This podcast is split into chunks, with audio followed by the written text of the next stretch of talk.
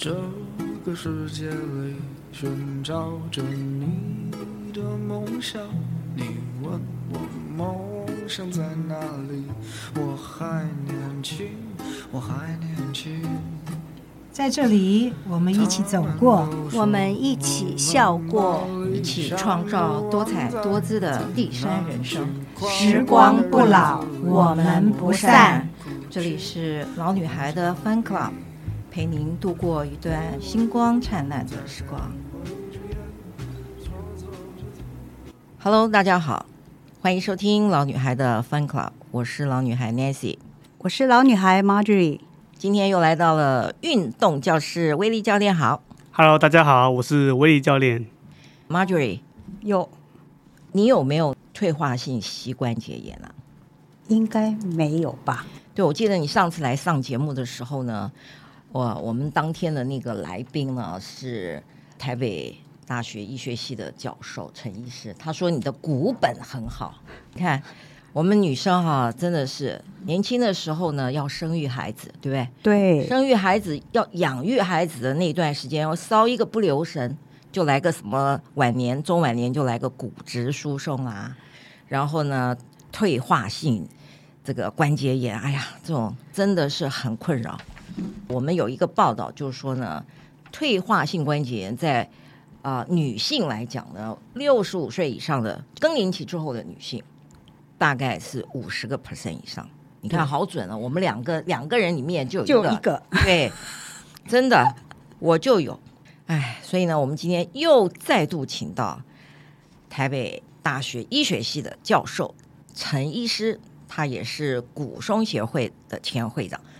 非常高兴请到陈医师，陈医师好。啊，主持人好，为你教练好，还有我们听众朋友大家好。陈医师，您是骨质的骨科专家，所以呢对退化性膝关节炎你肯定是非常非常的不敢当这个专业吧，对吧？对，到底这个是什么原因会造成这种退化性膝关节炎呢？就是我只知道运动员受伤、嗯、他就会有这种问题。我先看到两位、呃、主持人先稍微安心一下，虽然年龄或者是、呃、也许停经后有这个风险是、呃、可是嗯呃，肥胖是一个很重要的原因，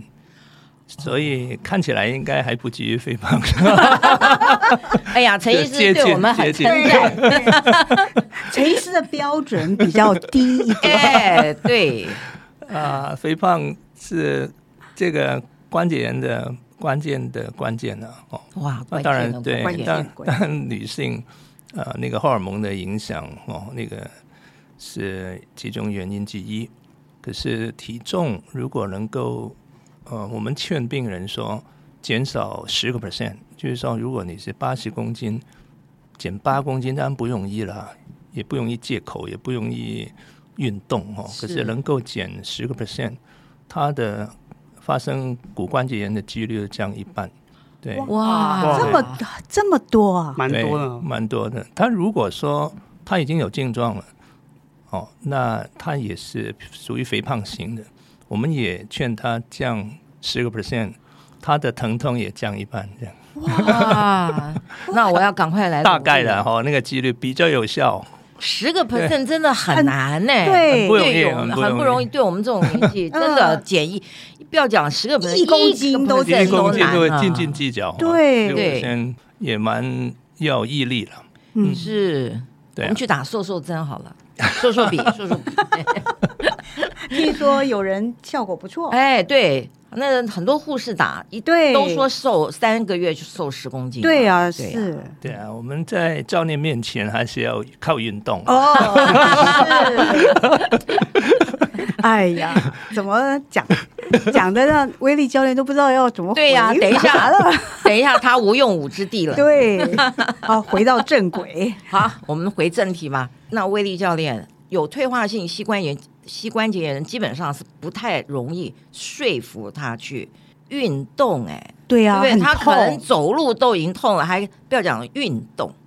是不是？对，没错，因为其实像。已经我们退化性关节炎就是有分会痛跟不痛的两者嘛，大以大方向来区分的话，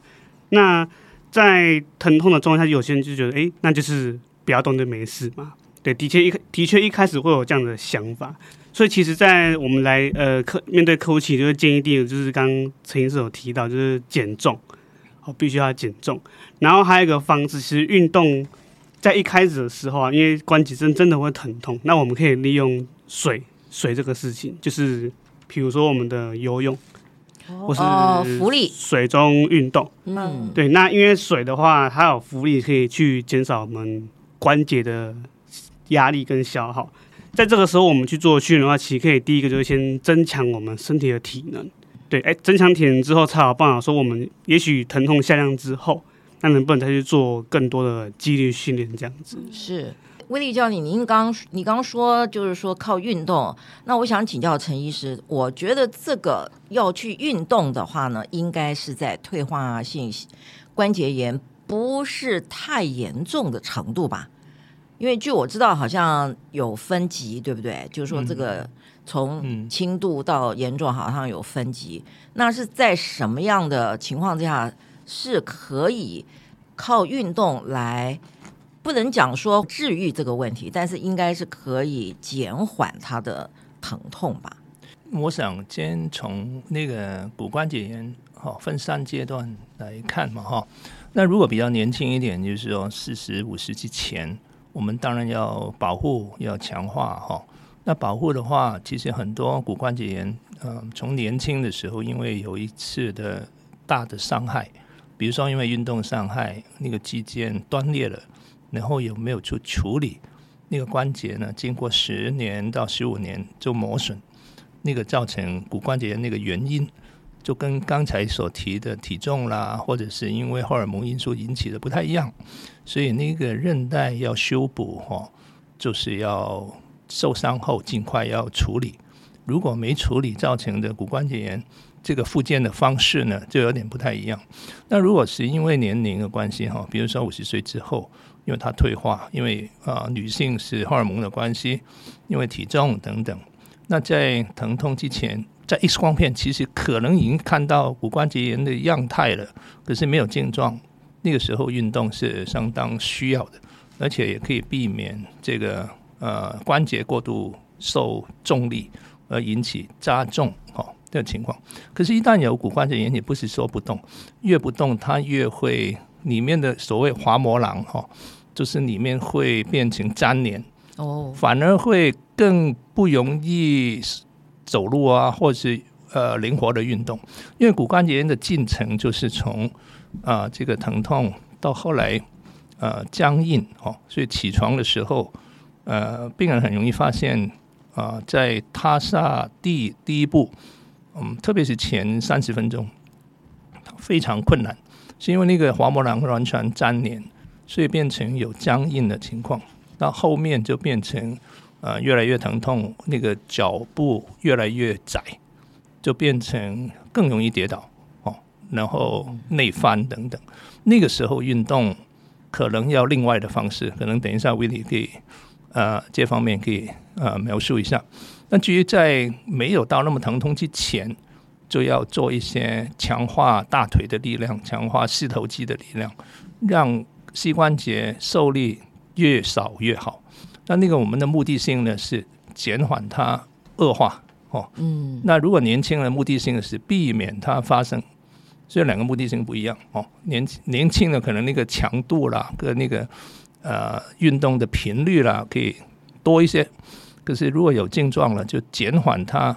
呃，发生这个严重性需要开刀那个部分，那个可能它的强度跟活动的范围可能会短一些，也说不定、嗯哦、这个 Winnie 可以补充。好，那我们就是其实大概先从预防这件事情开始讲，就是哎，大家还没再有很多就是哎还没有出现这个退化性关节炎的情况下，那该怎么去做？其实我们在没有疼痛的训练之下，其实可以做。我们一般大家常知道的重量训练跟肌力训练，从肌力训练跟重量训练，其实他们两个是相结合在一起的。诶，刚好我前几天遇到一个客人，嗯，他有观念，他来他就来问课程，然后说他想要，他没有运动习惯，但他想要先练肌力训练，然后再来重训。好，我们听可能感觉好像这个观念没什么问题，不过他有误解这件事情，就是他认为的重量训练是那种需要举很重的那一种，所以我们有引导说其实肌力跟重训是可以一起并行的，但他就比较、欸、好像不太理解，他说重训他觉得是很危险的事情那样子、嗯、所以他觉得他先弄好肌力训练。对，所以其实呃重训跟肌力是相相辅相成在一起，我们就是根据大家的呃强强弱程度去设设计课表。刚陈医师有讲到说，就是我们最常呃关节退化的可能会比如说因为过度不使用的话会造成有僵硬的情况，所以呢我们在活动的时候基本上就要以全身性训练为原则、哦、对，尤其是我们的下肢、嗯、那下肢在前几集就是也跟听众们就是有讲到说，我们下肢最重要的就是、欸、臀部的力量，然后呢其次才是我们的大腿的力量。 嗯, 嗯因为呢呃我们常会说哎、欸，那比如说膝盖不好我就要去练股四头嘛、嗯、那我们更靠近身体的这个肌肉群其实是在、欸、靠近核心这边的肌肉群是屁股，大家常比较忽略掉。那当我们的肌肉会用更多的臀部去发力之后，其实就自然会减轻这个关节上的压力跟负担。嗯，有些人他在走路的时候、欸、也许本来因为臀肌不懂得发力，当我们肌肉训练起来之后，我们的肌肉会有记忆力，他会在走路中、欸、不自觉的去用更多臀部的力量发力，这个时候就会减少我们比如说大腿前侧或是后侧的力量，再往下走膝盖压力就会慢慢降低这样子。对，膝盖的受力就会比较少。对对对。哎，那个 Marjorie， 我, 我知道你有一个习惯，就是每天晚餐后呢你会去走走路对不对？快走快走。 嗯, 嗯那, 那 我, 我想请问你一下，你自己觉不觉得你走路的姿势是对的？就刚才威利教练讲了一个我觉得非常重要的重点、嗯、因为呢用到臀肌 对, 对不对？走路通常哈我们啦、啊、这种年纪哈、嗯、应该都没有用到。我不知道你有没有，但对我来讲我是百分之百没有用到臀肌。你怎么那么确定呢？我告诉你，就听一个走路的声音，你的鞋子，你通常把鞋子翻开看，你新鞋跟旧鞋一比，你鞋子底都快磨掉了。这种就是呢，都是拖着走的。哦，就是他没有用到大腿、呃啊、臀部的肌力，也没有用到大腿的肌力，都是用小腿加加那个呃那个踝关节这样拖了几十斤的重物在身上那样走的，就是非常不轻盈。对，我现在知道为什么。很会运动的女生都会翘臀，对不对？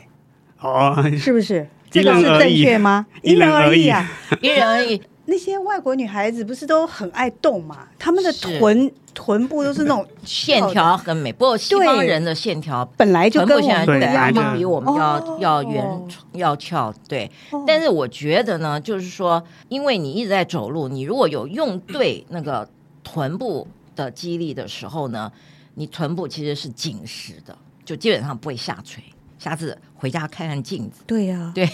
检查一下。这样子的话，我告诉你，我现在就因为我已经有退化性膝关节炎，所以我现在非常重视我。以前我就是刚才我讲那种拖着鞋子，刷刷就摩擦地板那种走路。你你走路的时候，你会听到鞋子在地上磨的声音，那种声音，那种就是不对。就是说，你其实是。腿部要运用到你的臀肌，然后髋关节，对不对？然后到大腿肌力，所以呢，我们都没有用到这我啦，没有用到正确的肌力，所以我很多时候是用到膝关节的，所以会力量了，对，所以导致就是说你走走走走，你就会发现膝关节不舒服。哦，那现在有膝关节的退化性关节炎的时候呢，你就会发现你走走走还还会有声音。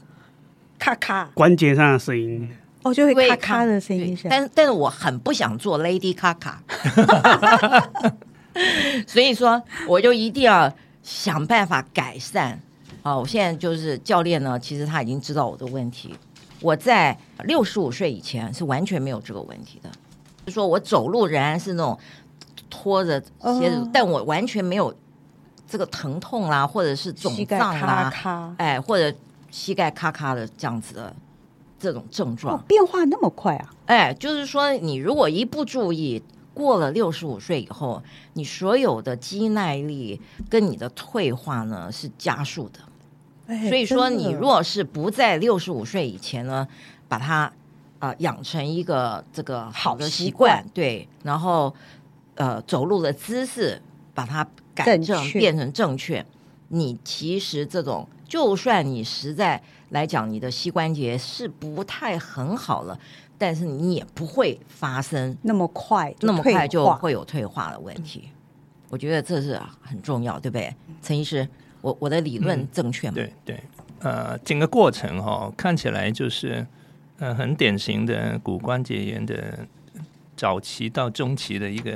初步的症状，因为骨关节炎最早就是那个里面细胞外基质、哦、我们叫 matrix extracellular matrix 开始分子组成有一些状况嘛，然后在关节面的水分就开始、呃、增加，然后、嗯、体重加上有一个机械的重力压迫，然后开始骨板就会、呃、开始软化，然后造成呃、后续刚才提的就是那个半月板还有韧带的不稳定，所以你那个声音是已经到那个摩擦的、呃、摩擦那个级别了、哦、已经到听起来已经到那个级别，再下去当然就会、呃、两个关节面会接触嘛，那摩擦更多，所以那个就可能发生、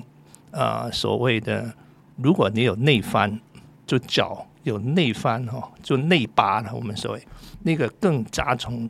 他的病情、oh. 所以这个很注意，所以有时候我在看这个骨质疏松的门诊病人开门进来，我就因为都是老人家嘛骨质疏松、嗯、我就注意他第一有没有肥胖、哦嗯、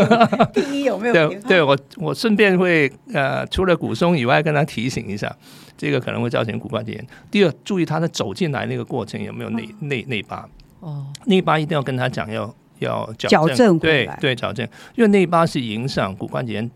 关键因素之一、哦哦、就影响它呃进程关键因素之一、哦、当然体重是影响它原因的关键因素，可是它如果进程很快一定是内八造成的比较多、嗯、所以内八一定要矫正、哦、对，那刚才提八十岁那个还有另一个问题加上去了、呃、主持人提到呃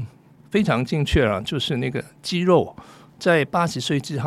后啊，极限下降，对那个肌力，还不要等到八十岁，六十岁就对六十开始下降，可是到八十岁已经是几乎急速下降。哇，那它的 peak 是在年轻的时候二十到三十嘛，哈、哦，六十、哦、对六十六十五开始掉哈，所以目前诊断的准则是六十五岁。那有一些欧洲国家是用六十岁，没错，嗯、确实六十到六十五开始下降，可是到八十岁已经很明显。那所以应该来讲，我们第二个动作看病人进来，就是他会坐在我们的、呃、病人看诊那个椅子嘛，对，看诊椅上，对对。那我看他起来的时候，哦，要不要撑？对，对，要不要撑着？哎，我就会注意这个。嗯、如果、呃、稍微年轻一点的，他就一起来就站起来就就离开 say goodbye 了。老人家他会很 慢, 慢, 慢对慢慢靠两个撑着、嗯、那表示他为你所提的那个臀部肌肉不够不够、嗯、对不够、嗯、对、嗯、那我们就会劝他走路要靠屁股走路、嗯、医生怎么用屁股走路这个要问威利了对啊对啊威利那怎么样才是使用到臀肌呢？其实刚刚陈医师前面提到说他会观察就是病人进来的走路跟肥胖状况跟我们教练几乎一样、oh. 呃、我们在几乎 到, 到客人的时候、oh. 其实我们第一眼、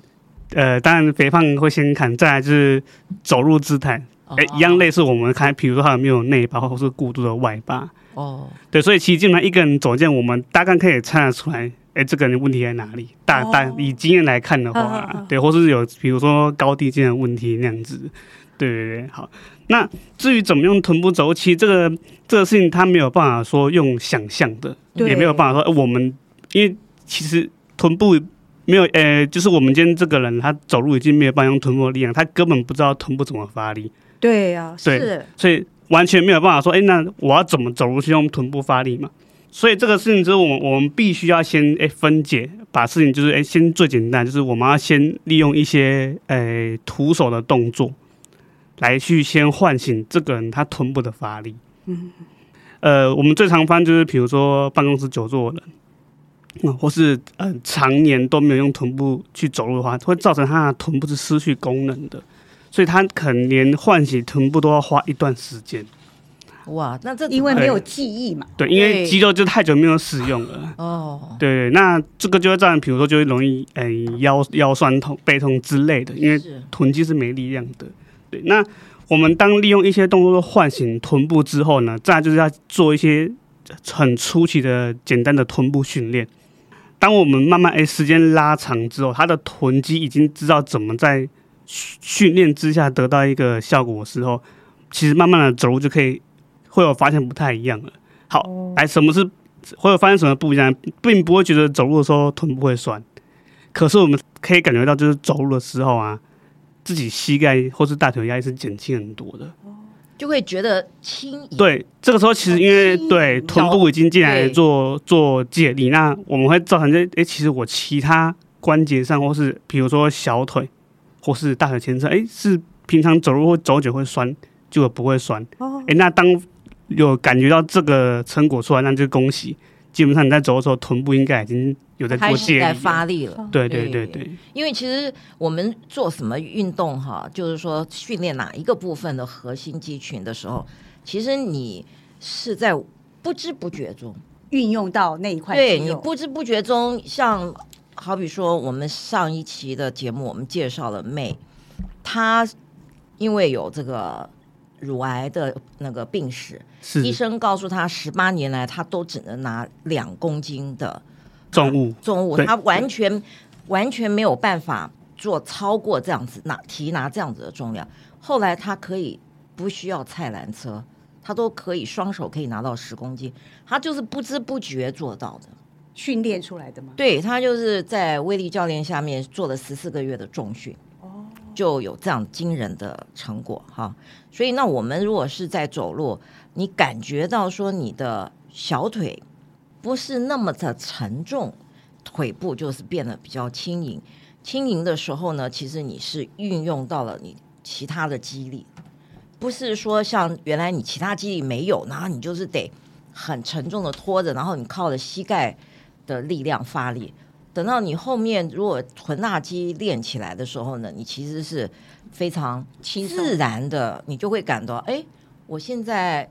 不会酸痛了，就小腿也不也变得很轻松了。嗯，那个时候就是你臀大肌练练了练成功了，练成功了。对对 对, 对，基本上嗯，这是一个一个其中一项指标啦，嗯、就是走路这件事情。嗯，对，因为最近我有教一个学生，他。呃，如果根据刚刚就是陈医师的讲法，他应该也是在就是骨关节炎的初期的症状。哦、那所谓初期，就是他有时候会觉得膝盖好像紧紧的，但是他不会到痛。嗯, 嗯那他因为刚好是大概跟我训练了大概三四个月吧、嗯，然后我印象很深，他第一堂课来的时候，那个时候有请他做一个动作，就是我们伸展那个大腿前侧。嗯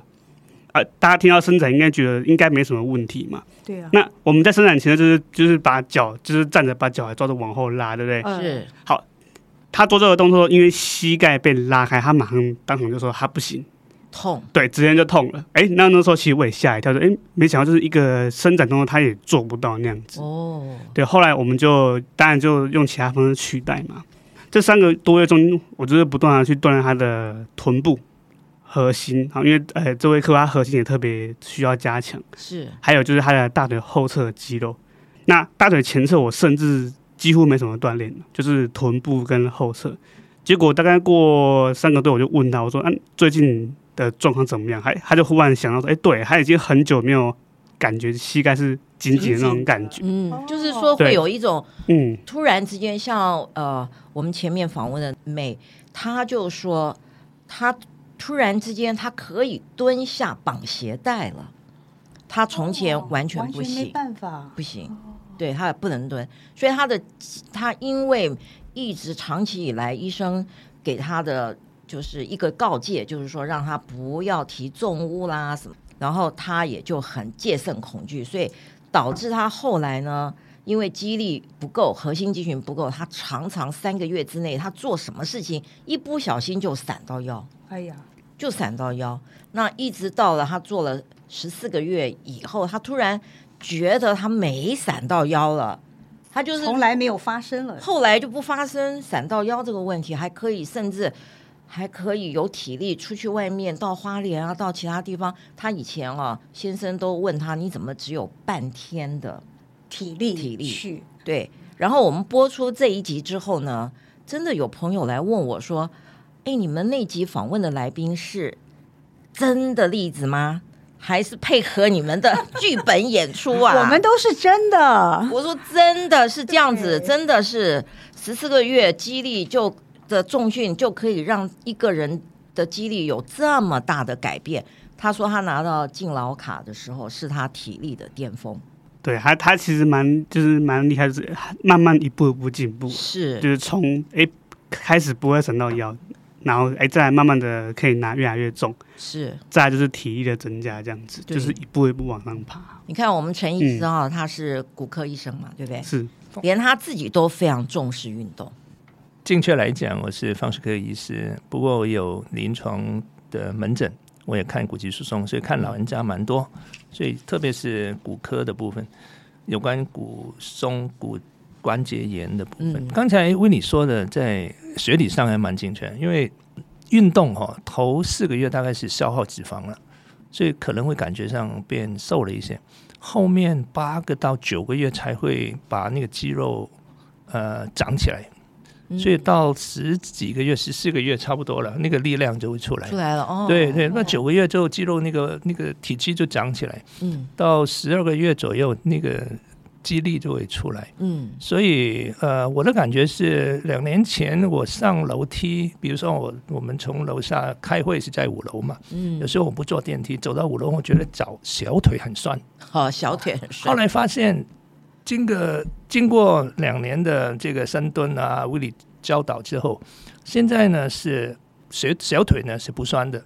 是靠所谓屁股走路，靠那个大腿走路、哦、臀, 臀, 臀肌走路、嗯、对。那有时候门诊我也劝病人说，诶，我说你爬楼梯能爬三楼四楼啊？他说可以，那可是很酸。我说酸哪里？酸小腿。我说你走路不对，走路不对。其实呢，我们酸大腿的前侧呢是有可能的吧？我们如果臀肌也是会酸嘛，对不对？然后会酸到大腿前侧。前侧如果是靠近、呃、我们骨盆那那一边，我们大腿很长，对不对？那有靠近膝盖跟靠近骨盆这边。如果是靠近骨盆这边的。比较 OK 哦，对，如果是靠近膝盖那边的前侧就错了，还是不 OK， 不建议，对，因为它太靠近膝盖了，啊、对，还是不 OK、嗯。对，那刚刚陈医师讲一个蛮不错，就是我们爬楼梯可以，哎、欸，一看这个人有没有小腿酸嘛？其实走路一样，嗯欸、如果那个这个人走久了，结果他都会小腿酸，是那一样也是走路的，要么是姿势不好，要么是他没有用到该用的肌肉力量。对，刚才回到刚才那个威利教练您讲的说，是靠水中的运，其实游泳其实是很棒的一个运动吧？对 对, 对，是对这个有膝关节炎的。还有一个就是练股四头，能靠骑脚踏车吗？哎，其实这个时候要看这个人他有没有他的状况是到疼痛还是不疼痛，就是骨关节炎的状况。对，那脚踏车其实它如果对一个初学者来讲，其实当然他的股四头可以练到很多。对，初学者来讲，但是其其到后面脚踏车比较偏是有氧运动。初学是指刚开始的时候，呃，刚开始你会觉得对，好像练到股四头，对不对？对，但它其实其实骑脚踏车，它真正还是要发展的原因，其实来自于也是核心哦。但我们大部分因为都是拼命往下去踩嘛，所以会让股四头比较多一点点。是，对，所以在那臀大肌可以练得到吗？像你 Marjorie 你踩飞轮啊？我踩飞轮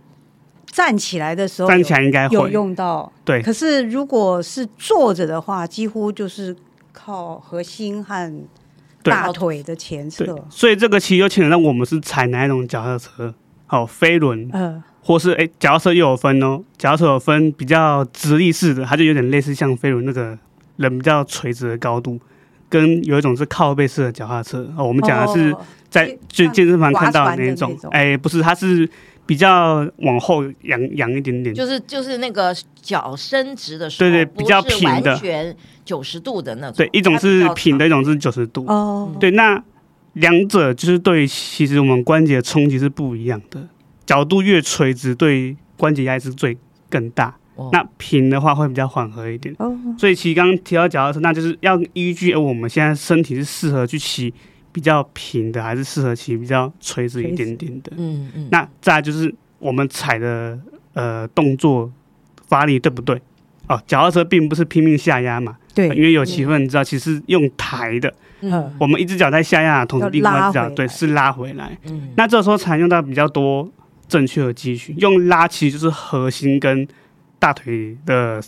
的股四头的上面那一段，就是我们刚刚讲靠近骨盆去拉，嗯，对。那如果是一直往下用力踩的话，就是靠近膝盖前面的那个股四头，嗯，对。所以其实这个大家要先理清一下，欸，到底第一个大家呃适合踩哪种脚踏车，第二个踩的方式对不对？嗯，对。飞人教练都会提醒你，就是你一定要注意，不要把所有的压力都放在膝盖上面，嗯，对对。那刚开始的时候，你做这个运动的时候，你会感觉到膝盖不舒适吗？倒是不会，主要是因为我觉得为什么我会比较喜欢飞轮，是因为我们都是在屏东长大，嗯，我们很小就开始骑脚踏车，嗯，踏车所以我觉得这个东西对我来讲是熟悉的，所以就不会有还要适应的那一段。因为 我, 我觉得很多台北的小孩子，因为他们从小都没有骑过脚踏车，嗯，很多像我媳妇就根本不会骑脚踏车，她只会开车，嗯，所以她骑脚踏车对她来讲可能是一种挑战，可是对我们来讲就是好像习惯。对，其实分享一下，因为我最近开始在骑公路车，那其实我之前没有接触过，哦，所以我刚开始其实也遇到一个瓶颈，就是哎，我的踩踏方式并不是非常的正确。哦，虽然我平常腿部的肌肉是训练的还算不错的，对，但是在就是在骑公路车上，因为他他要注意的技巧太多了，所以其实我会用我自己感觉出来用比较多膝盖的部分。哦，对，所以其实像这种虽然脚踏车，欸，它也可以减轻关节压力，可是还是要去看怎么去踩，嗯，很重要。对，嗯，欸，但我觉得哈 Marjorie， 我觉得你虽然说你现在可能还没有这个呃退化性膝关节炎，但我觉得你有一样事情可能是需要注意的，注意因为为什么呢？你常常需要爬五层楼，对不对？因为我们住在透天，对。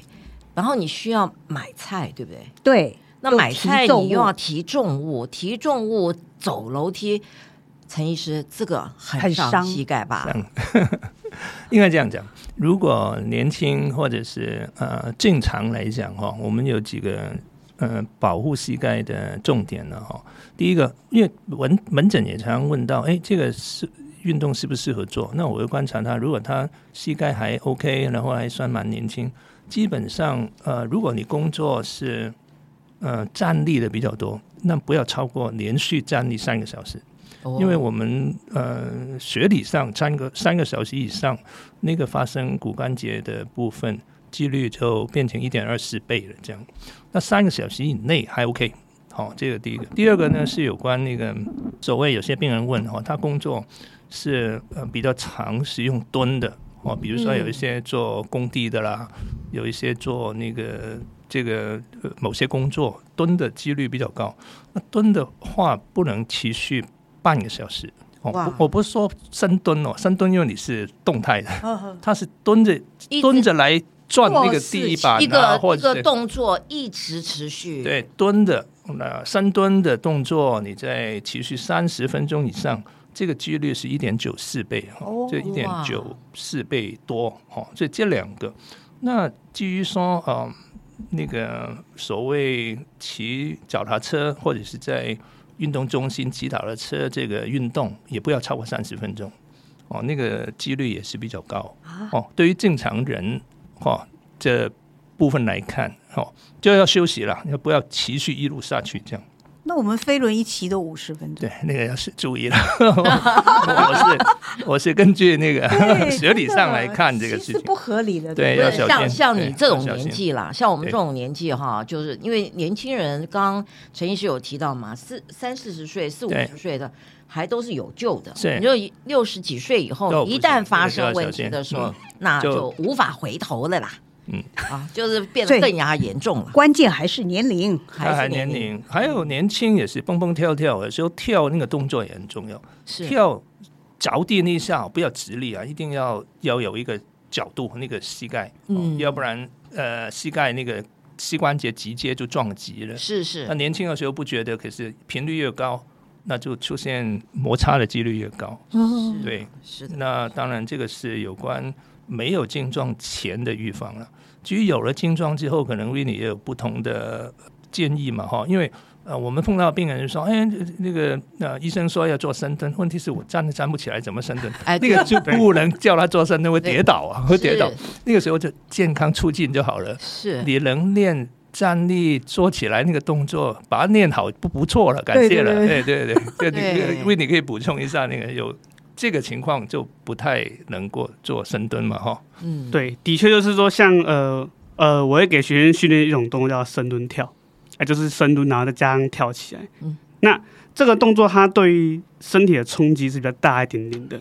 好，那我会放在基本上就是膝关节没有什么状况的人，他可以去做这一个。嗯、不过前提是一样会是这个人呢，他的深蹲是要有一定基础的，我才会去做这样子的操作。至于再来是，如果今天这个状况，这个人的状况，他已经是有在疼痛的状况下，那我甚至连深蹲都并不会去做教学哦。每个人状况不一样嘛，因为深蹲必须要去呃用膝关节跟髋关节的带动，哎，如果没有操作好，会造成膝盖压力是过大的。嗯，深蹲其实臀部也要发力。今天这个呃，基本上膝盖有问题，他的膝膝盖的弯曲角度不能过大，过大就会就会痛嘛。所以其实这时候我们就在哎、欸，在反反回推回来去练一些，诶、欸、屁股的动作，跟大腿后侧的动作，嗯，因为这两个动作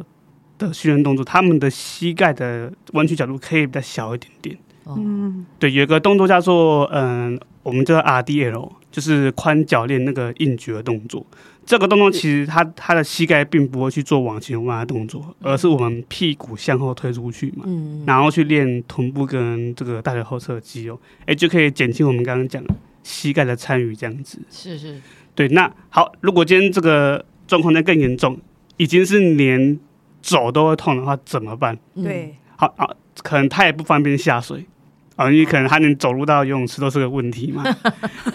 这么严重哦。对，在家里的话，我们还能做就是坐在椅子上，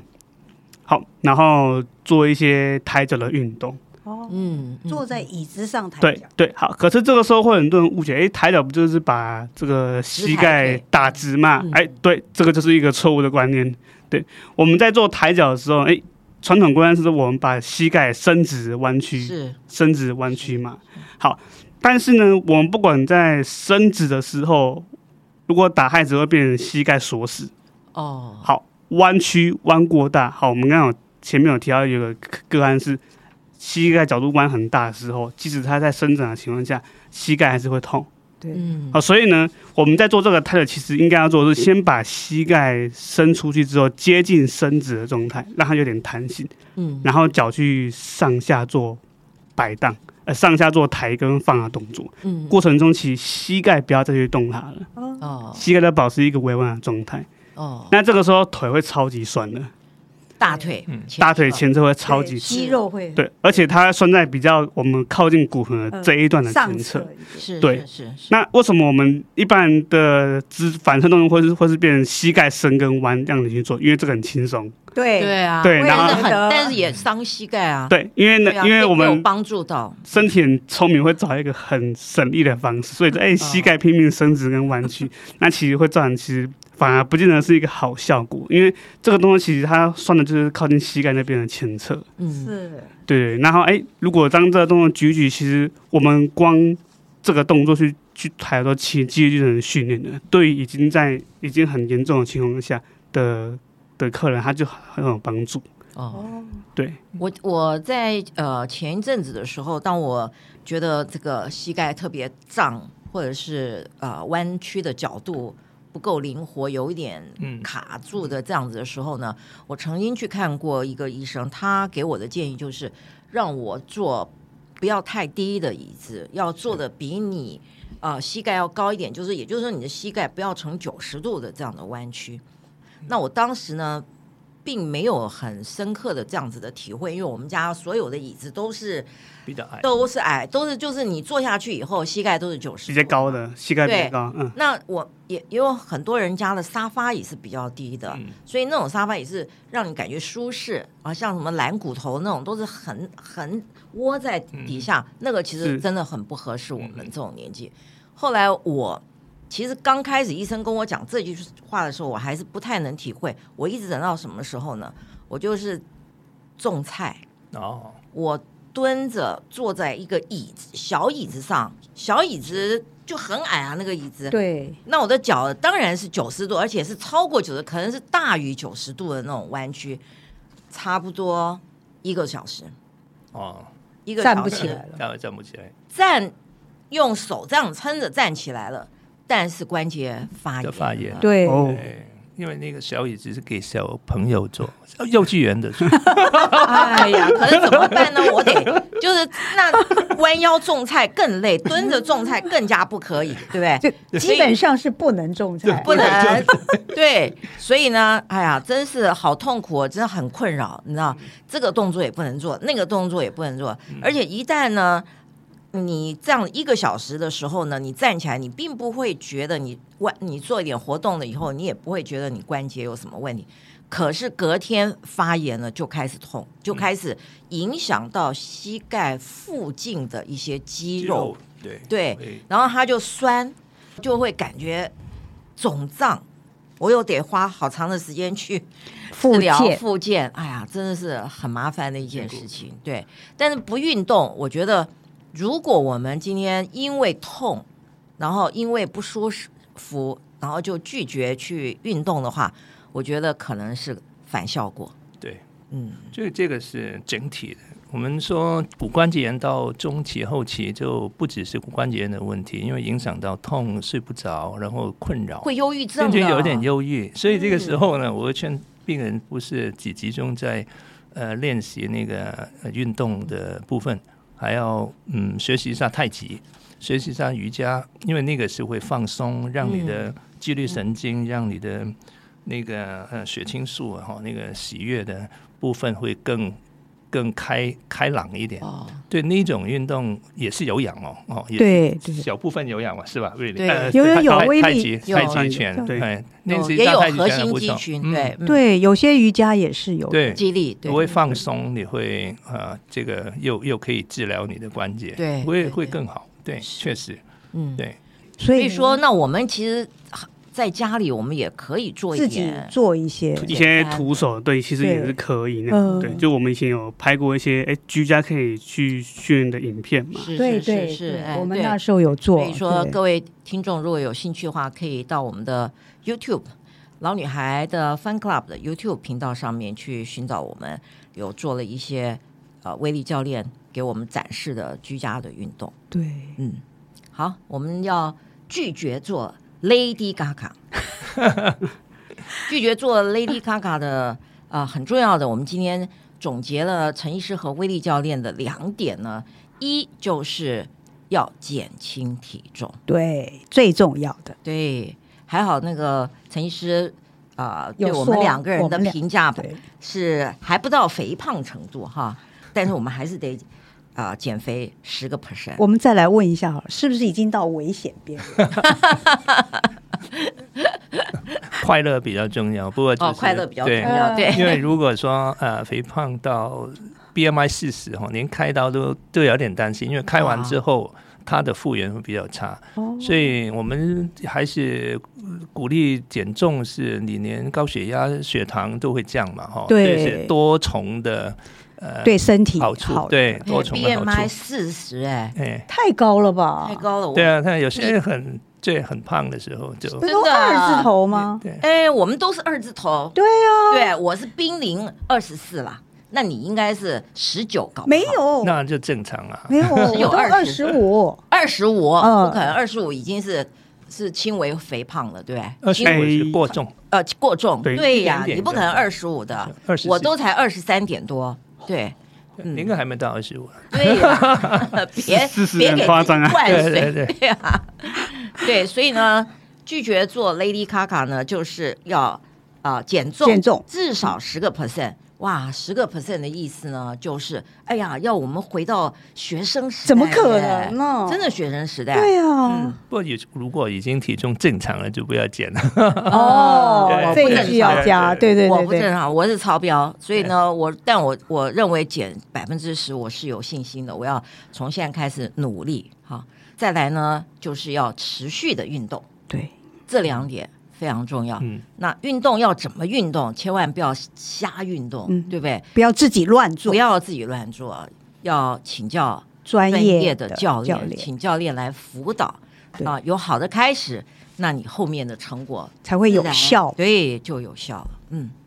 好，陈医师有什么要补充的吗？有补充，可能刚才提到说呃，特别是发炎期间特别痛的时候，我想还是要吃一点药，可是那个药也不能持续吃太久，比如说超过一个月啊、哦哦，那会影响肾功能，那特别出国的时候痛起来真的要命嘛，所以还是要带一点备药、嗯、消炎的备药还是有必要的、嗯啊、另外如果重训还是要提醒，就是说如果有青光眼，有那个视网膜病变，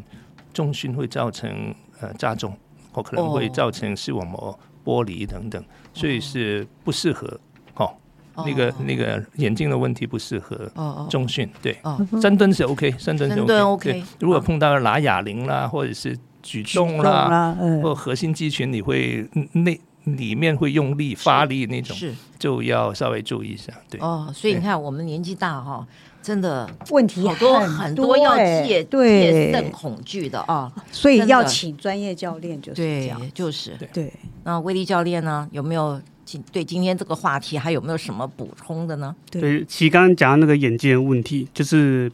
呃，不管是眼睛还是我们运动中血压的血压或是心跳的控制啊，